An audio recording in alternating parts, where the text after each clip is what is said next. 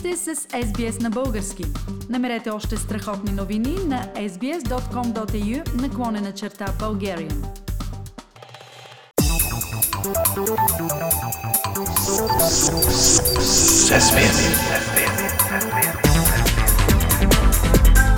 Акценти на седмицата.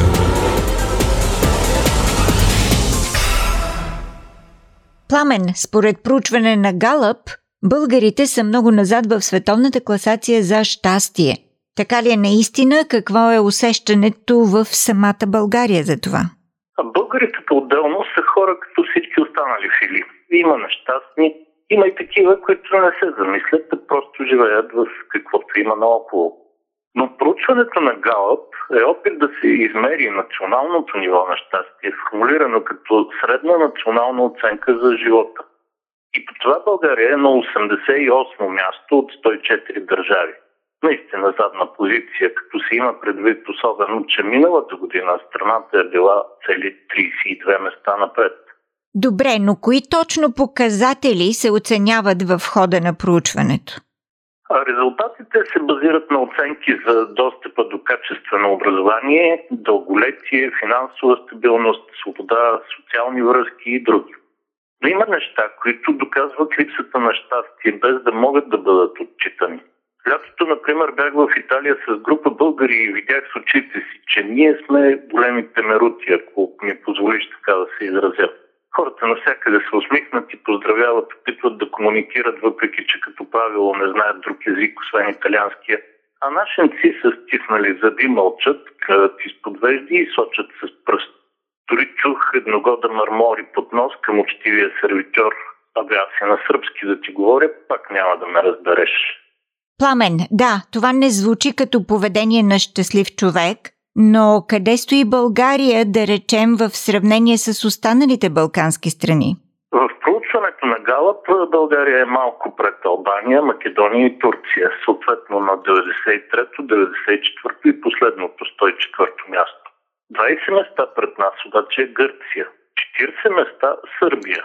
Не е неочаквано, че Словения е 29-та в класацията изобщо. Но и голямата изненада е Косово, което след всички войни там, плюс продължаващото и днес напрежение с Сърбия, е 55 места преди България.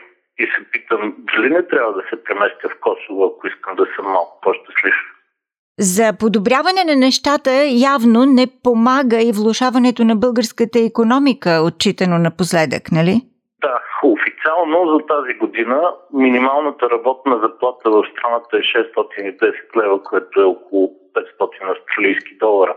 А повече от половината пенсии са значително по-низки. Ножицата на цените с повечето европейски държави е отворена по правило до 1 към 2, примерно. Докато ножицата в заплатите е 1 към 3, 4 и нагоре. Плюс това, в момента имаме и повишена инфлация, както сочи редовното проучване на КНСБ, един от двата големи синдиката в България.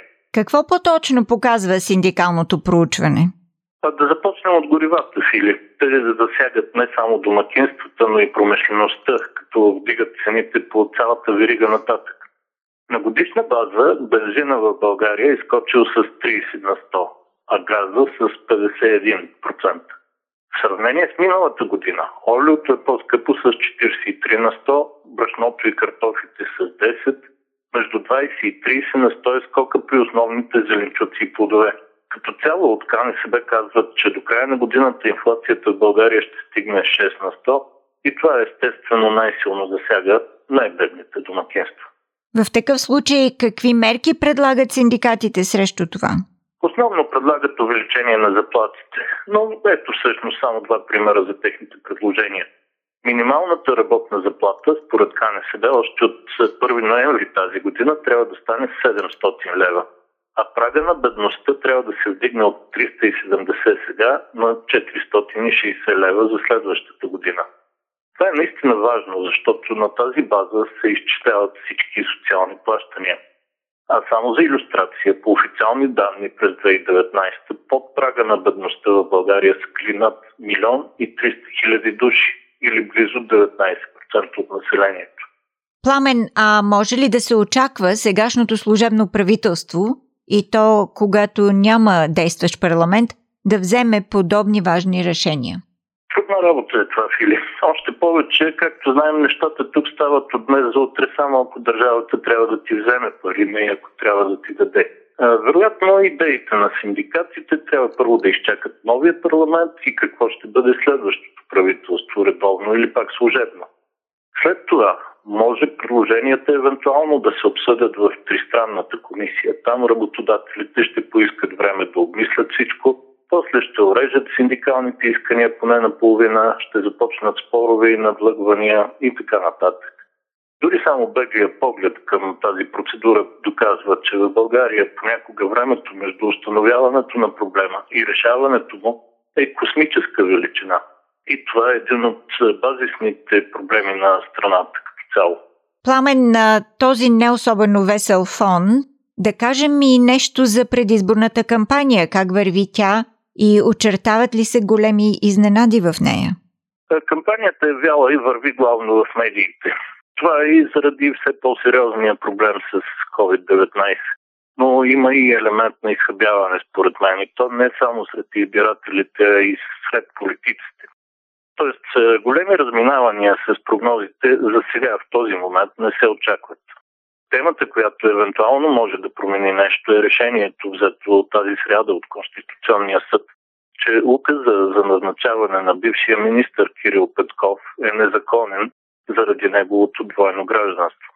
Това решение удря и по авторитета на самия Петков, лидер на новата формация Продължаваме промяната, и по президента Румен Радев, кандидат за втори мандат. Какви ще са реалните ефекти от него, обаче ще видим през следващите дни. По принцип, то не би трябвало да остане без последствия.